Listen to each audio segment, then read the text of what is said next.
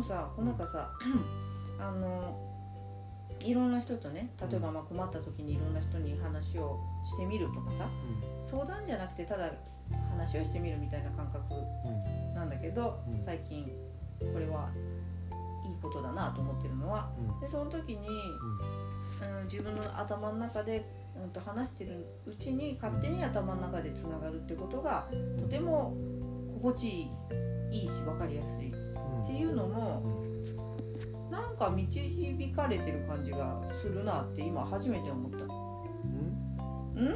今まで？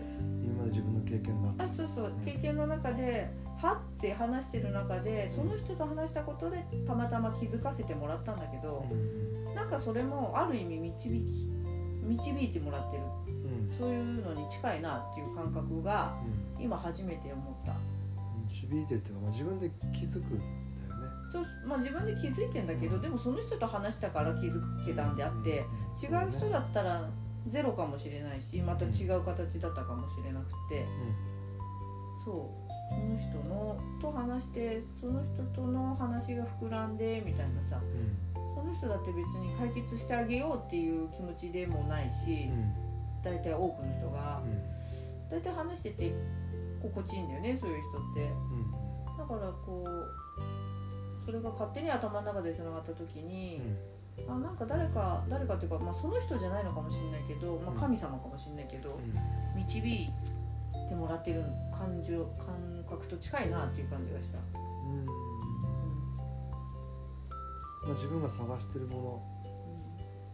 自分がこうなりたいとかそのアンテナを立ててる方向に向かってるんじゃないのかななんかそうその感じ、うん。次の場所。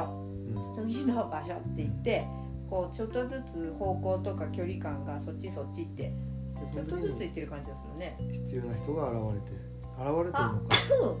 失礼しました。必要な人が現れてるのか、うん。まあ、自分から会いに行ってるのかは分かんないけど。まあそういうのもあるのかもしれないそうねいう見えないものはある、ご縁みたいなやつね、うんうん。タイミングとね。それはあるね。うん。後から分かったりもするもんね。うん。そういうのってね。うん。